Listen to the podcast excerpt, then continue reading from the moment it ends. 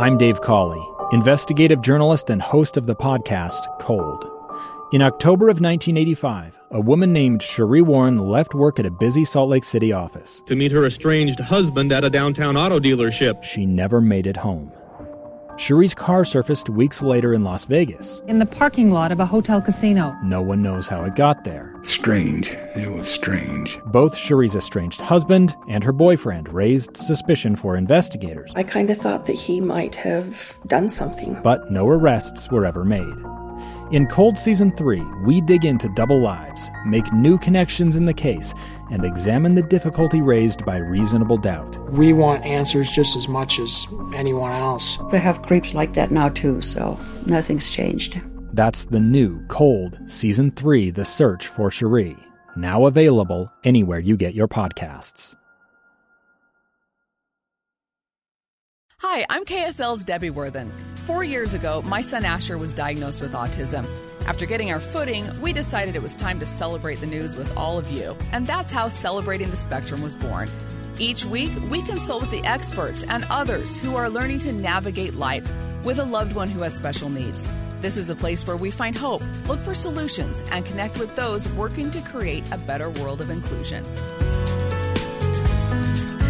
Thanks for joining us for today's episode of Celebrating the Spectrum. Now, part of the journey of learning about autism after your child gets a diagnosis is the deep dive into research for information and resources. Well, as I was scrolling through Instagram, an influencer with autism said this book is a must read. So I ordered it immediately.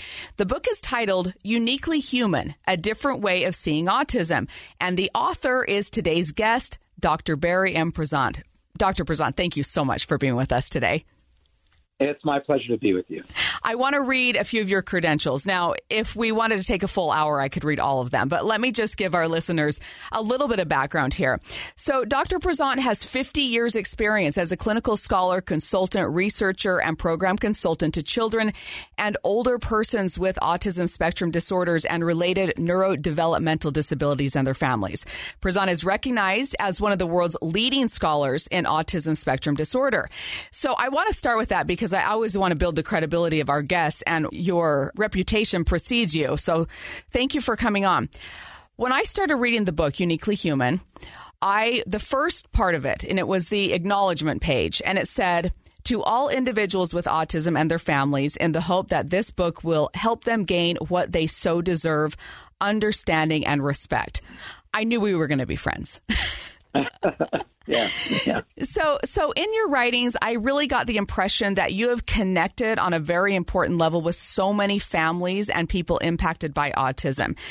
Uh, what has it been like over the years working with and meeting so many of these people?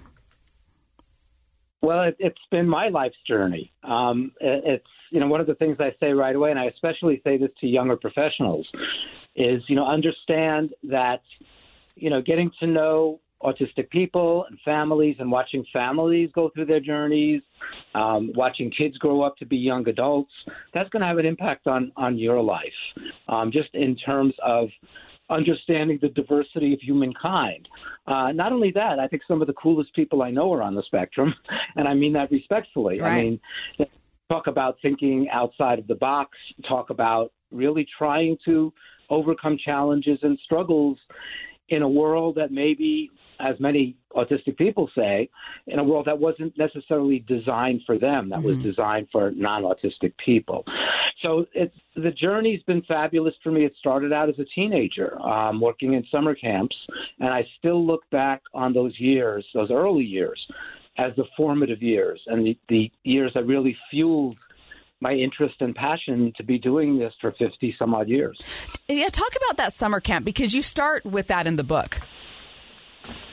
Uh, yeah, um, I was a kid growing up in New York City, um, and uh, in a middle, lower middle class family, and my father was able to get me a job working in this print shop in Manhattan. I remember it was noisy and greasy, and my girlfriend was working upstate New York, as we say, outside of the city. Okay. um, and, and it was a camp for, she was a musician and she was a music teacher for children and adults with disabilities. And she said, Barry, you know, we need another counselor. Uh, we just fired one. Could you come up? And I said, oh, God, yeah, I'd love to get out of the city. The first time out of the city for me, Uh-huh. I was 17, and I landed in, in this camp, which you know, looking back now, quality wise, wasn't the greatest. But the people I met, my campers, I just kind of fell in love with working with children and adults, and and um, also uh, I was beginning school um, in psycholinguistics, so I was very interested in language and language development. So there was this intellectual interest as well. Why did these people have such problems communicating? Um, and that carried me through into speech pathology and communication disorders, and six more years of working at summer camps. Uh, What year was that? That was 19. I'm trying to always try to remember because I went to Woodstock. and Woodstock was 1969, and I think this was probably it was the summer of '69. Oh, okay, Yeah. so oh, there's a, there's a song about that, isn't there? Yeah, yeah, yeah. All right, you know, so things have changed so much in that time. That time, what was it about those people at that camp, those kids, that made you want to learn more? Because you describe in your book how you just enjoyed them so much. Yeah, I, think a, a lot of it was, um, and actually one of the themes of of Uniquely Human is this: that I wanted to understand why they did things that they did. Um, so there was a, a young man um, named Stephen, I remember, and he had this uncanny ability. Uh, to wake up in the middle of the night. That wasn't the uncanny part. I'm like, I have that would- too. He would, but he would put on um, the new James Taylor album that just came out, and he would always be able to find the song "In My Mind I'm Going to Carolina," and so at two or three in the morning every night, he would go over to the old record player. Find the song, turn it on, and rock and sing along with James Taylor. And uh, he had an incredible memory for music. Um, so that was like, wow, that, that's something else here Right. but there was I, I could tell you so many stories of the individual kids. Um, you know, I, I talk at the beginning of my book about this adult um, on the spectrum named Uncle Eddie, and Uncle Eddie just went on complimenting everybody all the time. You know, so he, he would come up to me, and I, I think I gave this example in the book. Come up to me and say, "Barry, you look so handsome today." Right. And yeah, just I, I was interacting with people who behaved in very different ways, and I wanted to understand that, even though I was finding even some of the counselors, the senior counselors, were trained to have the kids stop doing a lot of that stuff. Um, and that actually ended up being my doctoral dissertation a number of years later in understanding why um, a lot of people on the spectrum repeat speech, which is called echolalia. Right. Um, uh, so it, it's, I don't know. I was interested both. Uh, I was fulfilled emotionally helping out these kids and adults, but I was fulfilled intellectually as well. Right. Um, in that it, it, it drove me to want to study what was going on and have a different way of looking at these individuals. Yes. Well, and what's amazing for me when I read your work, it's so refreshing to see someone who has so much knowledge, who studied this for years, and really has a love for the people themselves. You know, you you go, don't ever go into this like we need to fix these autistic kids, and I want to Right. I want to talk about that because in the time frame that you started your studies, that was sort of the the mindset. These kids are broken. We need to fix this. We need to fix this problem. How did you, or why did you think, no, they're not broken. We don't need to fix them. We need to understand them. What was your thought process there?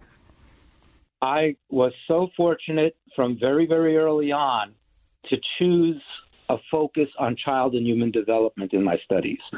So I was in programs for, I'm a speech language pathologist, and I was in programs for speech and language. But when I went up for my doctorate, all, almost all my coursework was in developmental psychology. Now, why is this important? Because if you look at every person as an evolving human being, it gets you away from, and the term that I, I started using a number of years ago, is it gets you away from pathologizing the person. You want to understand why they do what they do. How does that fit into where this person is in their developmental journey, in language, in emotional development? So I was I was very fortunate. So many people in the field started out in trying to fix kids and, mm-hmm. and and pathologizing kids and actually some very good people in the field now say, oh, but then I learned that was the wrong way mid career. I never had to make that change mm-hmm. because I had wonderful mentors and my studies were all about child and human development. I studied multicultural aspects of development. How is it that kids growing up in Africa in an agricultural society can be emotionally healthy and as healthy emotionally as kids growing up in upper class families in the United States? Mm-hmm. Um, and it has to, the answer, by the way, is responsive caregiving. That wow. when caregivers are responsive to children, then children gain trust. They feel grounded, mm-hmm. um, and they take risks in development. You know, they're, they're just good, solid individuals. So I I was always exposed to what is called developmental approaches to understanding development. At the time, some of one of the founders of applied behavior analysis, Dr. Lovaas, you know, was saying, well, when kids repeat speech, that's psychotic speech. We have to punish that. Mm-hmm. Or if they flap their hands, we have to punish that. Um, and unfortunately, you know, that led to not only a lot of problems, but now adults on the spectrum are saying, some are saying they were traumatized right. by those kinds of. Mm-hmm, mm-hmm. So, so, I, so, I don't want to get into the weeds too much on that part. Mm-hmm. But the point is, people like the late Dr. Lovaas and some of his colleagues, and I'm going to be quite frank, yeah. knew nothing about child and human development. Interesting. They knew about changing behavior using operant conditioning approaches. But when I look back now, even, and look at some of the writings from that school of thought back then, I say, oh my goodness, you know, a master's student in speech and language knows more about language development than what these people were saying back then. You cannot respect an individual child or a person and the challenges they have as well as their strengths unless you know something about child and human development. And that's what I taught and continue to teach, you know, in all my workshops and, and when I teach university students, yes. So you also have a podcast called Uniquely Human. Let's just give that a huge shout out. It's so amazing. and one one thing you were talking about that I was listening to was you were saying you know, follow that instinct, that parental instinct. And even when the experts are telling you things, and I almost cried when you talked about parents saying, "Well, I'm not an expert. I'm just the parent of a kid with autism," and and you are the expert when you're a parent of a kid with autism, you know, and I really loved that so much because I can't tell you how many times I've gone into meetings and IEP meetings and I just feel so inadequate just like I I don't know. You guys are the professionals. I don't know. Our pediatrician, who I love, he said, if I ever tell you anything in here, or if you ever go into a school that you're looking at for your son and you just do not feel right about it, it's like that does not feel right. He's like, you need to trust that. First and foremost, that for first and foremost, that is what you need to trust for your son. And I love you were saying that same thing. Well, I, I would say just from that one example, you have a wonderful pediatrician uh, because there are many experts who write out prescriptions for different therapies. And that's not what supporting a family is about. Supporting a family, is, if you are a professional, is about being a resource and let the parents make the decision as to what the best fit is for their child and their family. Now, granted, some parents are going to say, well, you really are the expert, and I don't know what's best. And I like what you just said is kind of go back to your gut, you know, and then say what feels right. Or if you take a path that as you proceed down the path and you say this just doesn't feel right for us, mm-hmm. you know, being able to say that, um, and that's big. But there are still so many pediatricians out there who believe one approach works and they've been indoctrinated into that, even though they don't know a lot about autism. Mm-hmm. Um, and, uh, you know, the war stories that I hear every week from parents about, in some cases, parents are angry. They feel they've been misled. Why didn't they tell me that there are other ways to support my child mm-hmm. or different approaches? Um, but let me say where this comes from. As with learning about child and human development early on, I also was exposed to parents parents very early on. Um, and I used to go to the parent meetings of, in the old days, was called the National Society for Autistic Children. That's the Autism Society of America. Mm-hmm. Um, and uh, one of my professors used to take me to those meetings. And I was put in a setting where I heard parents pretty much uncensored, talking about their experiences. And that, by the way, led um, to our parent retreat weekend, which we've been doing for 25 years now. I do it. My wife is a clinical psychologist and a nurse in the Harvard Medical School, and her work, her name is Dr. Elaine Meyer, and her work doesn't focus so much on autism, but it focuses on the parent experience of having a child with medical illnesses, mm-hmm. and there's a lot of overlap there. So my point is that the parents who I became close with in the late 60s and into the early 70s were the ones, and one said this to me, it's in my book. You know, the professionals we feel most comfortable with are the ones who don't judge us. They're the ones who join us on our journey. Um, and I've taken that to heart my whole career. I am not, not there to dictate, to judge.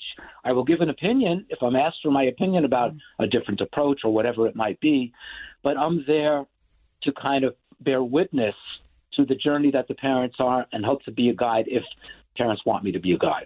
Yeah, and it's kind of that saying people don't care how much you know until they know how much you care. And that's so true. As a as a parent of a child with autism, you do feel judged a lot by a lot of different yeah. different arenas. So in, in this book, you have uh, four different ideas, and the first, which I love so much, and that is ask why.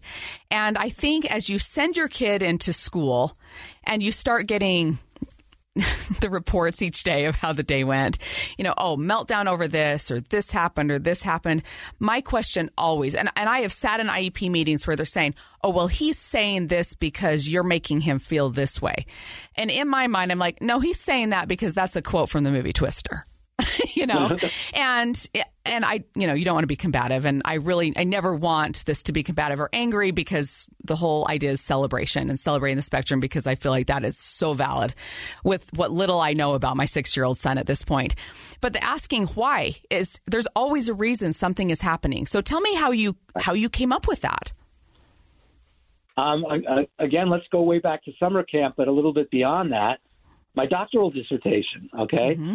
so I was interested in language, being um, a speech and language pathologist, uh, and it, as I mentioned, echolalia is fairly common, you know, in speaking autistic people and kids.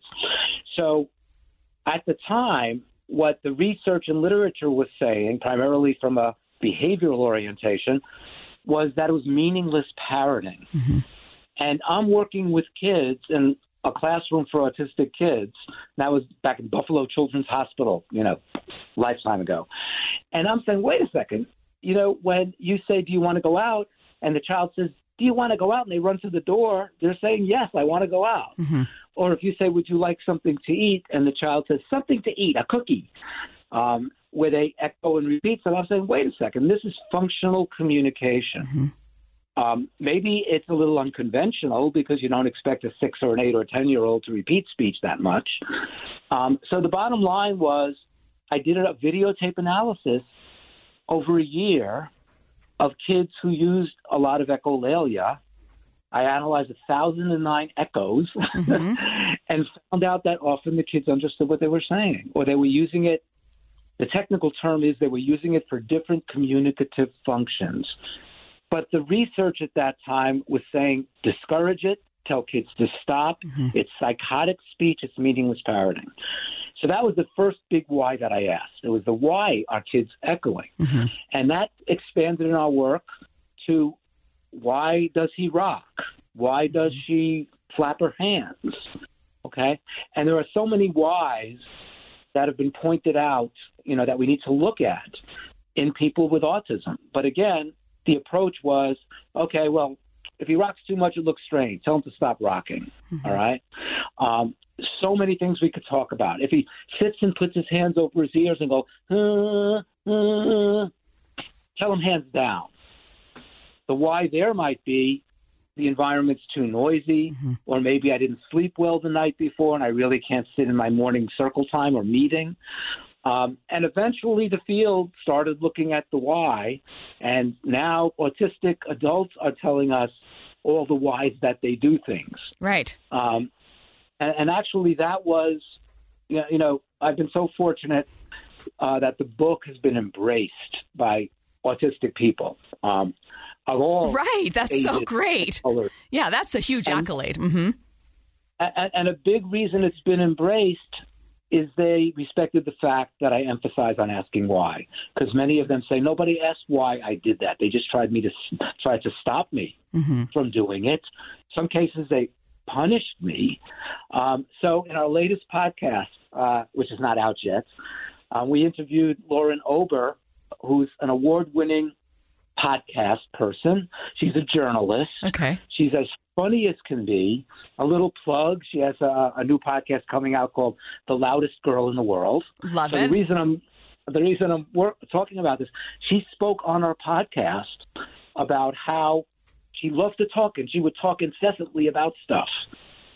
And the teacher in the classroom took a big cardboard box, like from a refrigerator, and surrounded her desk with it in the classroom Wow. to get her to stop doing that. Now, she was diagnosed just a couple of years ago in her 40s. Hmm.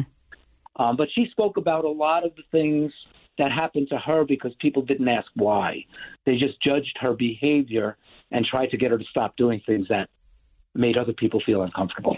You talk about making other people feel uncomfortable. I think we've, my husband and I have had a huge um, learning curve and a lot of growth because we have realized some of the things we wanted our son to stop doing was because it was embarrassing us. And when you take a step back and realize, stop being so prideful. Why do I care what these total strangers think about what my son is doing? He is having so much fun. He's loving this. He's just embracing who he is. It is a beautiful way to look at the world. Yes, and and I I think it's so important, you know, for us to bend over backwards to try to understand the child's perspective. Mm-hmm. So if a child is staring at his fingers or maybe singing a song over and over again and it looks like it's joyful, and somebody says to the child, "Hands down, no talking," mm-hmm. then, and especially if that happens over and over and over again, any human being is going to feel either lousy about themselves mm-hmm. or going to feel the world is not a fun place to be in if they're restricted from doing things that actually might be either fun or, as we say in the book, emotionally regulating for them or Right. helpful for them. Right, right. Uh, and, and, and again, just going back to adults on the spectrum embracing um, uniquely human, it's because so many of them feel, you know, you may not be autistic, but you're putting your finger on it right here. Yep. Right, right. No, for sure. And I love that you talked about the the study with why were kids who were so poor, impoverished, living in Africa, mentally, emotionally healthy, just as healthy as those living in affluent neighborhoods, and that trust and the parenting. And that I think is just really the key. All right, so we have to take a quick break. We're going to take a quick break. We're going to talk about these other three ideas in Uniquely Human, and we have a lot more to cover, so stay with us. A stranger with a gun came upon two teens taking pictures under a rising full moon. But violence is only the beginning of this story. Sometimes I thought, there are no miracles. Yeah, there are, and this is a big one. I'm Amy Donaldson, and I've spent my career talking about how lives are undone by violence. The Letter is a podcast about how lives are remade. Follow The Letter at theletterpodcast.com or wherever you get your podcasts.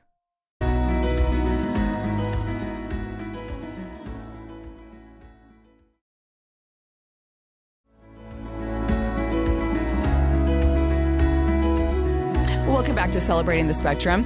We are talking to Dr. Barry Prizant, and our producer Ryan was giving me the little nod, like I, I need to say something too. And he was really, this was resonating with him, what you were saying about the why. So, Ryan, what, what were you thinking here? Well, I thought it was really brilliant you talking about no one ever asked the why and the importance of asking the why. And what I was thinking in my mind was I, I learned a lot about asking why in college. You know, we learn about asking why professionally. But do we ever really learn about asking why to our families? To our children. Mm-hmm. And in this context of autistic people, but also just to all of our families.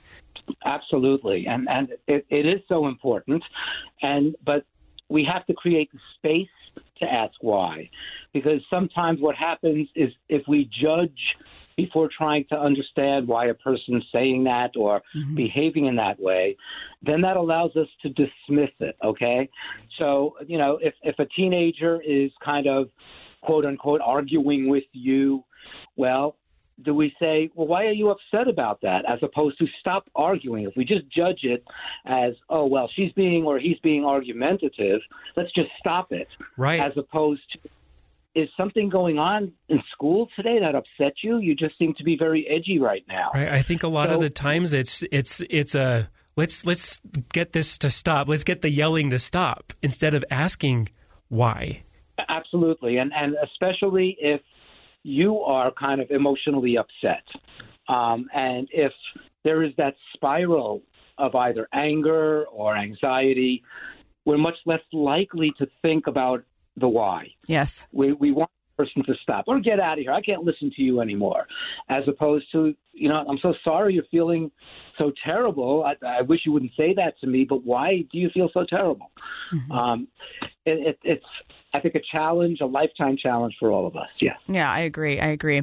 Okay, the the second of those four different ideas in uniquely human is teach telepathy. Talk about that. Yeah, one of the issues that uh, a lot of autistic people face um, is kind of really understanding the perspective of another person or how does another person feel about this. And that that, that little phrase comes from uh, um, a story that I'll share with you very quickly.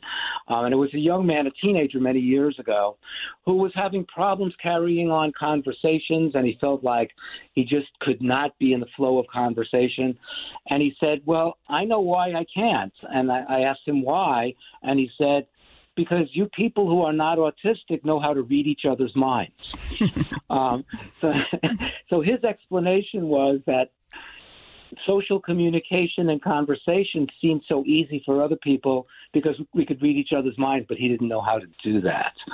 Um, so teaching telepathy is uh, maybe not the best way of saying it, but it's to help people on the spectrum to understand that other people might feel differently, have a different perspective, to help them understand why non autistic people, in many cases, do what they do and say what they do. Mm-hmm. Um, and uh, another very quick story this was a middle school child I was consulting to, um, and he thought that all of his teachers hated him after the first few weeks of middle school. Um, and I met with him and I asked him why. And the, the nice thing about so many people on the spectrum. Um, if you could ask him a direct question, you get a direct answer. yeah. and and he said to me, "Well, all my teachers hate me." And I said, "Well, it's only the second week of school. Why do you think all your teachers hate you?" And he said, "Well, that's because they're teaching stuff I'm not interested in, and not one of them likes the New England Patriots." and he great. interpreted that as because he didn't understand that. Wait a second some of his friends in school also may not like what's being taught, you know, and maybe some of his friends in school are Patriots fans and but they understand that in school the teachers are not there to teach about the Patriots.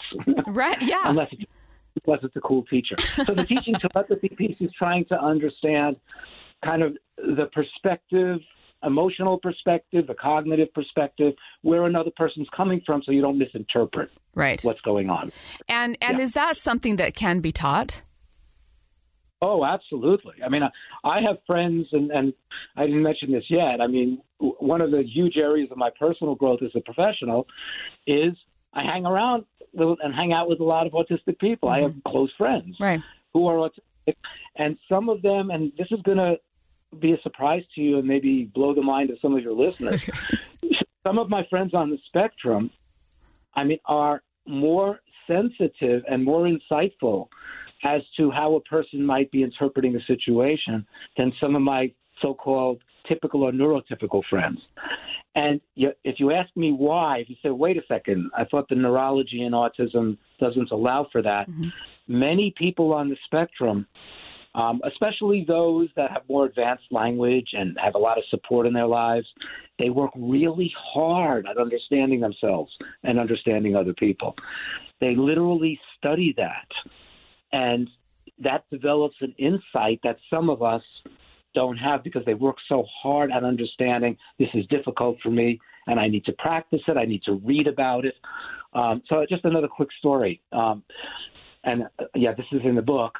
Uh, a number of years ago, I was consulting to a three-year-old in a home, and and the dad wasn't there, but he was coming home from work, and the mom said to me, "Oh, my husband will be home soon. By the way, he's on the spectrum. He has Asperger's, and he was an investment banker in New York City. Okay, uh, this is up in Connecticut, mm-hmm. um, and he comes home, and he says to me, uh, "Well, I think your wife, uh, my wife mentioned that I'm." Uh, I've been diagnosed with Asperger's. And he just said right away, he said, I want to tell you, you know, economics, numbers, that comes to me like breathing air.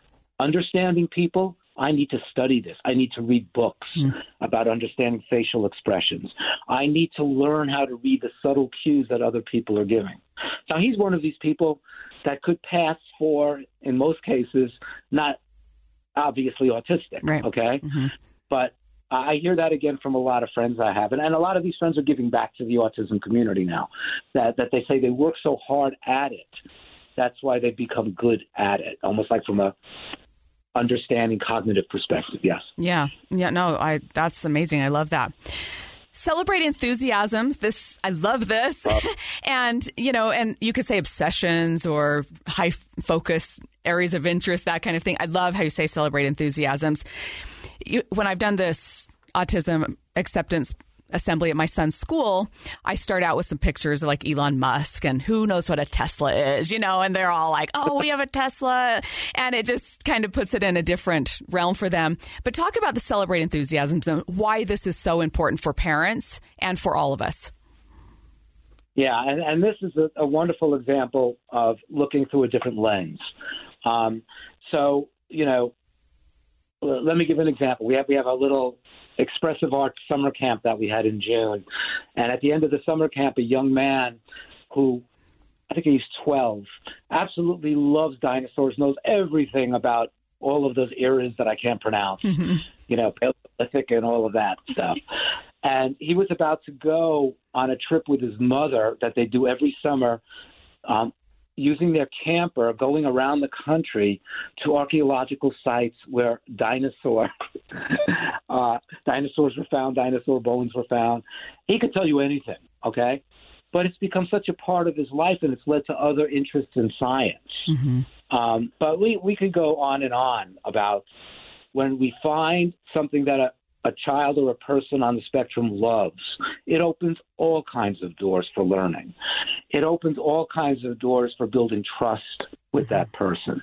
Now, going back to what we said earlier, in some cases, as you said, these were the term that I use is pathologized. They were thought of as bad stuff. Right. Okay, we got to stop that obsessive behavior. We got to stop that incessant talking about that topic what is now being found is that not only in terms of a person's mental health, but something as concrete as employment, that if we respect and provide the opportunities to learn and build upon those, as many people now on the spectrum say, the deep interests, mm-hmm. not obsessions, right. deep interests. Let's go with the enthusiasms. It makes a person feel good about themselves. And by the way, is this so unusual? Let's say you go to a party and there are a lot of people there you don't know, and you talk back and forth, and all of a sudden the other person says, Oh, I love to ski in Colorado. Oh, you like to ski in Colorado? I love it as well. Right. We look to connect with people over those common interests, and then we get excited about connecting with that person. Why is it so important for parents to do that with their kids? Uh, well, first, the first step is that parents need to push back on some professionals who will make a deep interest something that you shouldn't encourage. Mm-hmm. Okay, um, something that you shouldn't let your child talk about. Okay, um, it's important for the trust reason, developing relationship reason. Um, another example uh, is a wonderful YouTube video from the UK about a youngster um, who became very interested in flags and he memorized all the flags of almost all the countries in the United States. And then his parents started getting copies of the flags, and so he would put it all over his bedroom, put it all over the yard, and then he developed this routine of raising a different country flag every morning on the flagpole in their yard. And all the neighbors were really interested in it, and they started coming over and asking him questions, and they found out it wasn't just the flag. He knew a lot about the culture of the country, the languages of the country. And the mom on this video said, Oh, I, I thought.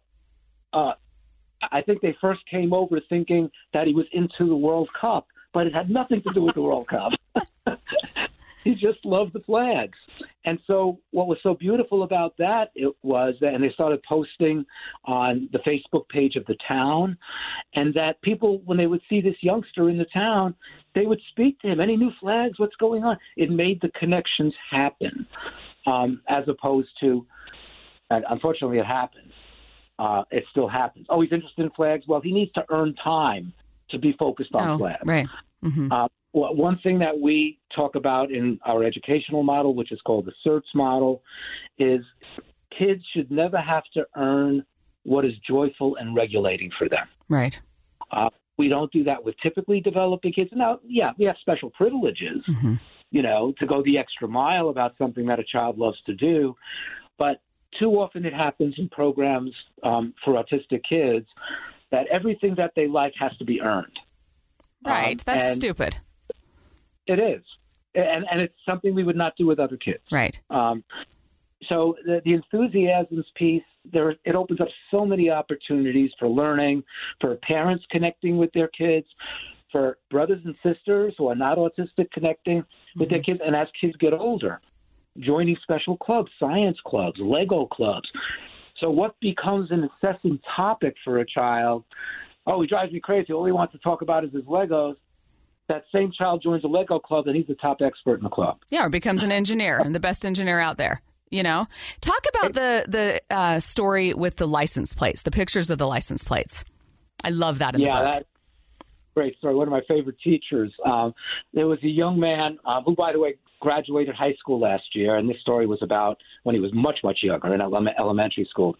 Um, he loved just spontaneously when he walked through the parking lot of the school, he would memorize the license plate and what car it was on. Okay, so it's the blue Volvo sedan, and the license plate number is so and so. The teacher at this time was trying to teach him to read, but using things that he wasn't interested in. So he would lose attention. He would start talking about other things. And then what she said, uh, well, I, I kind of suggested it, but she took the ball and ran with it. I said, well, what does he love? What does he talk about a lot? She told me the license plate. And she, um, I said to her, well, where can we go with that? Right. And she said, you know, I think what we could do, I'd have to get permission of the teachers, but let's find out which license plate what with which car and which staff member that belonged to and then she had them inter she had this youngster interview them about oh you know what do you like to do? What are your hobbies? Um, how many kids do you have? And then they developed a PowerPoint presentation that he gave during an assembly with the permission to show how much he knew, but it gave him the social opportunity to speak to people, and it really capitalized on his strength and his enthusiasm. So, what seemed to be this quirky thing, he memorized license plates that went with cars, became this big, big project that he had written. He, he wrote it up, and he read it and put, he was thrilled to be able to and this is development of literacy skills of typing into PowerPoint who the person was, what they loved to do, and he was reading it all to everybody. So this became the fire in his belly to learn to read. Right. Much more complex. Uh, I just I loved that story because it was well you and that teacher that you said who ran with the idea figuring out a way to make this work and that was huge. I mean, look at all of the good that came from that, not just for him, but for the student body and the teachers too. Right. Okay. Exactly. That's what we're after. Yeah. It, no, it is. It is. Okay. So find it. What is that? Is this like the it factor that we talk about? Yeah. Yeah. This is the it factor, and this is a. a story that I had actually learned from a parent, and I was doing a workshop in um, Vancouver, British Columbia, many years ago, and we were talking about during my workshop don't you just see some people who know how to connect with people on the spectrum, where others, it's uncomfortable, they're both getting anxious, it's just not working. And this mom raised her hand and she goes, Well, in our family, we call it the it factor, that there are some people, unfortunately, not enough, but there are some people who just get it. They know how to communicate with my son. My son feels comfortable with them, and they really do well together. Okay. And she's talking about instructional assistants or paraprofessionals in schools. Mm-hmm. Um, and she also spoke about, you know, but he's had a couple of paraprofessional aides that when he would, at the beginning of the school year, he would come home more anxious than he had left in the morning. And she said, you know, those people, you know, should not be working with our kids. Um, and I said to her, um, "Oh yeah, those are the itless people, right?" but she, she also spoke about um, the it-like people, meaning that they want to help, they feel a little uncomfortable, but they want to learn from parents and they want to learn how to really support a student well. Um, and she said you know, I would take an it like person anytime because they got the approach and the Mm-hmm. attitude and the open mindedness of wanting to develop a relationship with my son. But and I've I've consulted and I've seen itless people where usually an itless person with a child with autism, it's all about discipline. Mm-hmm. Why aren't you listening to me? You need to sit down, okay? You're gonna go to timeout. Um, and it's more about their feeling a lack of control over the student than it is about helping the student. Um, so the it factor is has to do with people, but the it factor also has to do with classrooms and programs. Um, I've been working with a family just recently that in their part of the country they could not find a school for their six year old. That it was all discipline oriented. They felt they didn't understand how special he was. And he had some real strengths. This is a student, and the strengths were being ignored. Um, and they were looking for an it school. you know, they were looking for a place that they felt would get him, would respect him. Mm-hmm. Um, and, you know, I'm the last professional to say, oh, just pick up and move anywhere in the country because the school could change, the teacher could change. Um, but they, and they had the resources, but they were interested in, you know, trying to find schools with a different philosophy that they felt was a best fit for their child. Okay? Mm-hmm. So the it factor also goes for that. Oh. And it gets back to the very, very beginning of what you said. Mm-hmm. Looking at your gut and saying, is this the right school? Is this the right person? Right. Is this the right teacher? So important. Yeah. So my son started, he went into mainstream public school last year and he would tell me, oh, he loves the aide Crystal, loves Crystal, loves Crystal. So I had not met Crystal. So I go walking in one day, we'd had a bad morning, we're late, and we're walking to the hall, and this woman says, Asher, hi. And um, she's like, I'm Crystal. And I'm like, Crystal is a tall, brunette bombshell. I'm like, no wonder Asher loves working with Crystal. But I, I thought it was so funny. But what you were saying, you know, the it like people, I feel like I have been that person.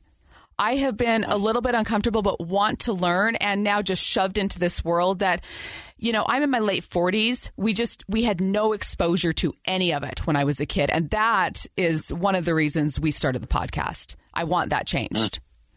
Mm-hmm. Y- You know, but that it factor, that is, that is everything for your child in a school. Yeah. Oh, and now, if I might say, now you got it because you understand from your experience, you mm-hmm. can give back to others. And that's so important. Yeah, it is. It is. I feel like it is important for those of us who are learning so much to share what we've learned and, and keep the conversations going. So we only have a few more minutes, and this I feel like is a really important question. How have things changed over the, the decades of your career when it comes to the perception and how we're embracing diversity, how we are are embracing inclusion? You called it a climate of, of a, a tsunami. Talk about that. Yeah, and, and well, the changes have been dramatic, especially in the last 10 to 15 years. And um, I will say, without hesitation, it's primarily due to autistic people being at the helm and saying, this is my experience. This is what is helpful for me. This is what is not helpful for me. Um, I mean, even at, at a legal level, the, the Autistic Self Advocacy Network, which thankfully endorsed my book because they're very critical about what they will endorse. Right. Wonderful people, professionals, all on the spectrum, to my understanding.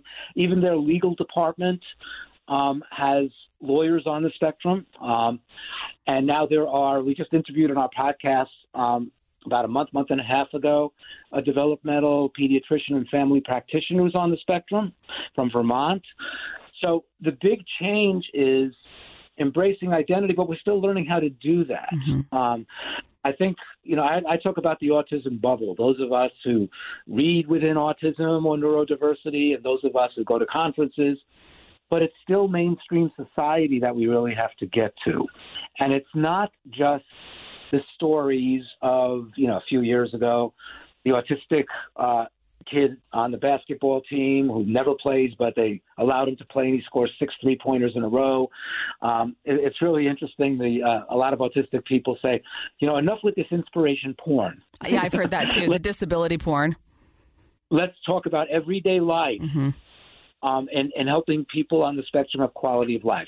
Yes, those stories are good. Right. But they're rare and let's go back to just understanding every person as an individual who needs to be respected, who needs to be loved, where we have to understand, you know, that they need to be supported in their sense of self emotionally as much as any human being does. Um, and let's be sensitive to that. So th- this is, and, and you know, one other aspect that I'm very involved in is understanding that this can be done in so many creative ways. So um, theater programs, the Miracle Project out of Los Angeles, which I'm involved with. Um, Spectrum Theater Ensemble in Providence, which is a professional theater company with both autistic and neurotypical actors, including playwrights who are autistic. Um, so now it's expanded beyond, okay, let's have good educational programs to help autistic people. It's kind of like in the flow of life through music, through the arts, mm-hmm. through meaningful employment, let's make sure we are seeing the strengths and the contributions of autistic people. Um, so important. And some of you, some listeners not familiar with this might say, oh, the contributions of autistic people. Well, you know, you spoke about uh, Tesla, mm-hmm. but you spoke about Tesla in, in reference to Elon Musk. Right. Nikola Tesla was on the spectrum. Interesting. The person who invented alternating current huh. was, if you look at, at an historical biography of him, um, I, I, don't have time to tell you the story of, of uh, actually going on a, a, Nikola Tesla tour in Zagreb, um, Croatia, a number of years ago. And, and the person on the tour spoke about how unique he was, and he always had the same thing to eat in the same bar every day at 5:15 every day. Um, and he was considered a genius, brilliant. And then he moved to the United States. But the point is, um, and let me plug my dear friend Steve Silberman, the book Neurotribes. Mm-hmm where he talks about the history of neurodiversity up to the present and what's happening. Some of the most major contributions that have been done in science and society, a certain segment of those were done by people on the spectrum who think out of the box. Some people credit the whole genre of science fiction as being developed by people on the spectrum in the late 1800s and early uh, 1900s. Um, it's fascinating when you read this that people who think differently lead us down different paths in inventions, in science, in music, in so many different ways. Oh, I love that. My extended family, Asher, our son, he's the first autistic kid in the family, extended family that we know of. And so we've all been trying to learn as much as we can and they've been so supportive and and my older sister Wonderful. said she sent me a text after we did this little kind of lesson with the family, just some things we'd learned so far. And, and she said, you know, I bet every one of the world's greats in history was on the spectrum. like, yeah. it's so amazing, you know, because of these intense interests and, and their just dedication to perfecting that one thing, which I, I love that. I thought it was really beautifully said. Yes. And, and it's not always, you know, the people who, have the most sophisticated language or write in sophisticated ways. So let me just share a very quick story. Mm-hmm. Um, on our most recent podcast, one of our guests was um, an Ojibwe autistic woman from Minnesota. Um, and she spoke about the fact that her uncle hardly ever spoke, probably, he's passed away now, but probably was probably would have been diagnosed on the spectrum, but he was respected in this Native American community for his beadwork. Mm. And I guess somebody who's an expert in beadwork um, just wrote a book about him with lots of photos of his work. And she said, you know, there's not even a term for disability in the Ojibwe language. Mm. We just embrace people in our community. And my uncle definitely was on the spectrum. He hardly spoke, but he had this incredible talent and was highly respected for that. Yeah. In a way, we're just embracing excellence. How hard is that? right? right. And creativity. And creativity. Yeah. No, that's wonderful. Do you have any final thoughts you'd like to leave with us? Um, I I think you know it's just I always like to encourage parents of very very young kids, you know, to say that there are no limits, there's no ceiling here. Mm-hmm. It's all about really, really supporting your child, connecting with your child, expanding upon the enthusiasms, you know, trusting your gut, connecting not only with other parents, but connecting and learning from autistic people. Now, you know, with some autistic people, you can say, no, that's not relevant for my kid. I don't agree with that. Mm-hmm. Um, but you know, you're talking about people who, in many cases, have gone through years of the experiences that your child is experiencing now. Um, that that's so important, um, and and to work on diversity, keep on educating the public mm-hmm. that you know difference is okay. You know, it's okay to look at things differently um, while we are supporting kids and being successful in the mainstream. Dr. Prizant, where can people get your book, Uniquely Human? Um, on Amazon um, from my publisher Simon and Schuster. Um, a little plug here also. Uh, it's it just came out a few months ago in the updated and expanded edition. Mm-hmm. Um, the original was 2015. It just came out a few months ago.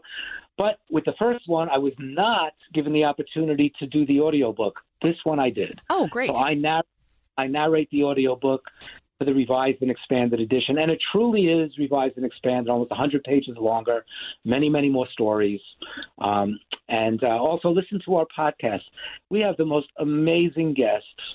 And my co-host Dave Finch, who's autistic, right. and an audio engineer. He's doing his enthusiasm. Um, he's as funny as can be, and we have a good time. He is funny. No, thank you so much. Thank you for joining us. I've learned so much. I love the book, and you know, our podcast is sponsored, but it's not sponsored by this, so I get to say whatever I want, which is amazing. and and uh, that's an unsponsored plug, is what that is. So uniquely human, and uh, yeah, I loved it. And then uniquely human, the podcast, wherever you get your podcasts, right? Exactly, yes. Okay, well, we look forward to what you do in the future. We can't wait to watch. Thank you so much, Debbie. This was a pleasure. Thank you. And Celebrating the Spectrum is a KSL podcast.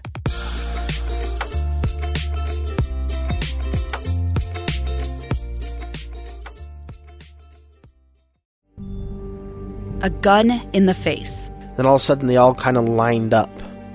They pointed their guns at me. And this is the point where I thought, I'm going to die today. Started two years of horror for an American in Venezuela. They said, You need to give us your phone and get ready because you're coming with us. I'm Becky Bruce, and I spent a year researching and piecing together Josh and Tammy Holt's story about their ordeal in a notorious prison. That's when everything started to turn bad. We had another pound on the door. Boom, boom, boom and there was the police once again.